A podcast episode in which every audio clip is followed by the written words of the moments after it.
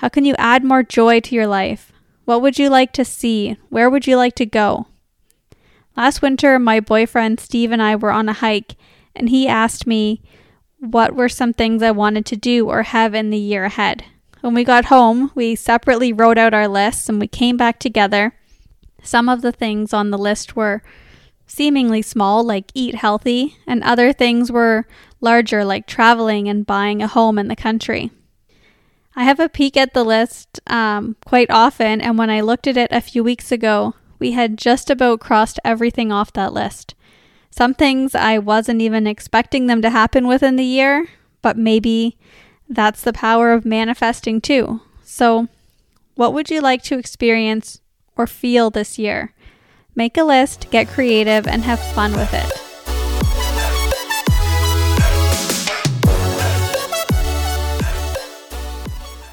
Hey, friends, welcome to another episode of The Spirit Unleashed. I'm your host, Robyn Liechti, and I'm so grateful that you're here. We are days away from the end of the year, that time where we may feel pressured or hear about making a New Year's resolution, but maybe those haven't been successful for you in the past, or they just feel off and not necessarily from your heart. I do believe in living on purpose, and that comes with having a goal or an overall purpose or mission in mind, but that doesn't need to be limited to a New Year's resolution in the typical sense.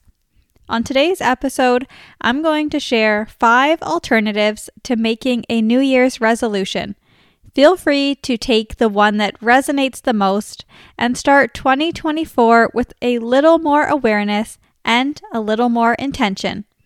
I did want to mention that I was going to re record this episode because the day that I sat down and recorded it, I was feeling pretty down. Um, this might be too much information. I'm aware that most of my listeners are women, so I'm just going to tell you um, I was on my period that day, and I was also feeling really sad um, for the world and the suffering and the hurt. Um, so I decided to keep the recording and to not redo it because I feel like we need to normalize being sensitive, feeling sad for other people and having compassion and being human. We need to normalize the highs and the lows and working through our emotions instead of denying them all the time and pretending that everything's perfectly fine.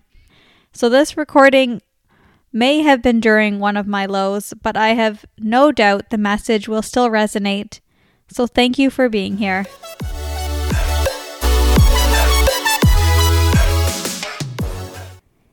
You don't need to end the year with a bang.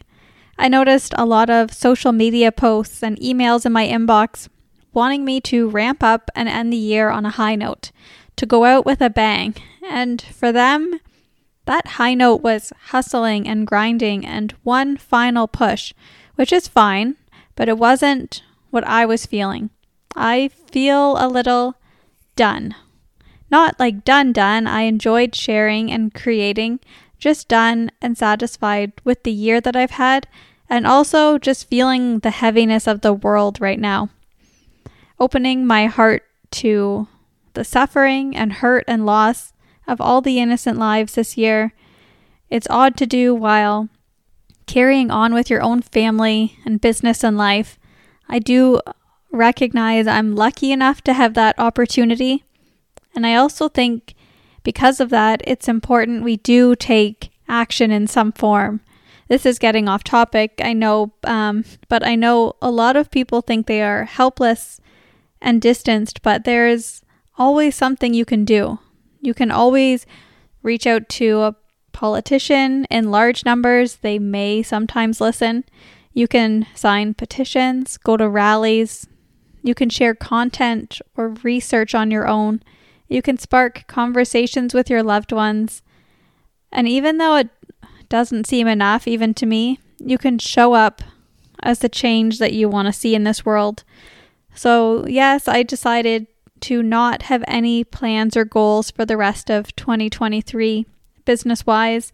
I'm not trying to sell anything. I'm not trying to cram in another launch or to receive another certification. Something I hadn't mentioned yet is that I received certification as a meditation teacher and also as a life coach this year. But for now, I'm simply winding down, sitting in that in between space, just doing my best to keep my heart open. I know that after this push of ending the year with a bang, there's going to be pressure to set a New Year's resolution, which is something I have actually never done. Most of them fail to get off the ground, and it's because they are unrealistic, there's no accountability, or the proper why isn't behind the resolution to stay determined. I actually just read today that 23% of people quit the first week, and 43% of people quit by the end of January within that first month, which is crazy. If you're like me and you don't make New Year's resolutions, I have a few alternatives that you can do instead. The first option is to set an intention. You can do this practice daily, weekly, or monthly, or even for the entire year. Daily is good for me because it releases a lot of pressure. You could say, Today I will be present. Today I will make conscious choices. Or today I will do something that brings me joy. They can be about anything you like. Basically, an intention is just something you aim to do. And I like this practice personally because it helps me stay out of autopilot and get clear on what I want to do, how I want to feel, and how I want to show up. But it also takes that pressure off the future. It just puts you back in this moment of today because today we know is all we really have. So focus on today, what you aim to do, or how you want to feel. The second option is to make a word for the year or the seasons, even. Narrow it down to one powerful word, a word that ignites something in you, whether that's an action or an emotion. For example, my word for 2024 is empower. I plan to not only empower myself to take action on that pull in my heart, but to also empower others to view themselves in a new light and create intentional lives. At first, I was going to suggest a mission statement, so if you can't narrow it down to a single word, make a statement instead. Once you've decided on that word or statement, tape it everywhere Write it everywhere, keep it in your mind and in your line of sight to remind yourself of what you want to do this year and who you'd like to become in the process. The third option is kind of like a bucket list. Again, this goes hand in hand with living on autopilot. It's easy to have a routine in place and stick to doing the same things over and over. We are creatures of habit. But take some time and ask yourself what you'd like to experience. How can you add more joy to your life? What would you like to see? Where would you like to go? Last winter, my boyfriend Steve and I were on a hike, and he asked me what were some things I wanted to do or have in the year ahead. When we got home, we separately wrote out our lists and we came back together. Some of the things on the list were seemingly small, like eat healthy, and other things were larger, like traveling and buying a home in the country. I have a peek at the list um, quite often, and when I looked at it a few weeks ago, we had just about crossed everything off that list. Some things I wasn't even expecting them to happen within the year, but maybe that's the power of manifesting too. So, what would you like to experience or feel this year? Make a list, get creative, and have fun with it. The fourth option is to, yes, write a goal. It does go hand in hand with having a New Year's resolution, but for me, the difference is you'll be more prepared. Most resolutions sound like this I'm going to lose 20 pounds this year, or I'm going to quit my job, but there isn't necessarily a plan of action behind it, which is what sets it up for failing. So, yes, have a goal or five goals, have something you're working towards in your life, either personally or professionally, something that is driving you, and make a plan for it. If you're starting the year off with a goal, make it a SMART goal.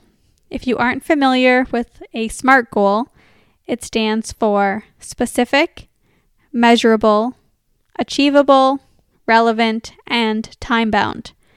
For example, if your goal was to become more self aware, the SMART goal would look a little something like this Specific. I'm going to meditate and observe the thoughts I'm thinking. Measurable. I'll journal each evening to track any patterns I notice. Achievable. I'm going to meditate for 10 minutes each morning before starting the day and journal for 10 minutes before bed each evening. Relevant. Being self aware will help me see where I'm holding myself back and help me live with intention. Time bound. I'll start meditating and journaling each day starting this Sunday, and at the end of each month, I will assess how far I've come. When you have a plan in place, you are far less likely to fall into those stats I shared earlier about people dropping off from their resolutions. And lastly, instead of a New Year's resolution, you could join a community of like minded people. You don't have to have a specific goal in mind, just simply surround yourself with people who have the same interests or mission or values. Doesn't have to be a paid group. There are so many groups and options out there, such as a book club, even. Just being in the presence of others, exploring topics you all enjoy, will help you thrive, connect, and get to know yourself even deeper. If you feel like you don't have time, or you, you could find a group that meets once a month, virtually even, and if there isn't a group that you can find that you're interested in, you could always be the one to create it. As you can see, there are so many options on how to start your new year off with intention, whether it's a word, a statement, a goal, a bucket list, or joining a community or something I haven't even mentioned today. It's your life. Get creative, get intentional, and if you aren't sure what you need or want, quiet your surroundings and start looking inward. The question I'd like to leave you with today for your own awareness and reflection is this. At the end of 2024, when you're looking back at the year, what do you want to remember most? Start there. Thanks for listening and as always, I'm cheering you on.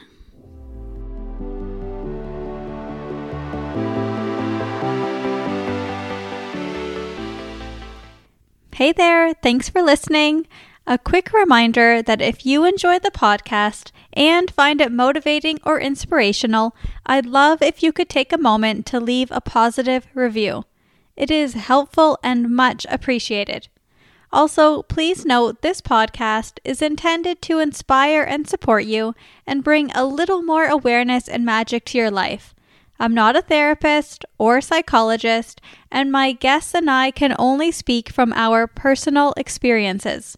If you are experiencing anxiety, depression, or another mental health issue, please reach out to a professional in your area.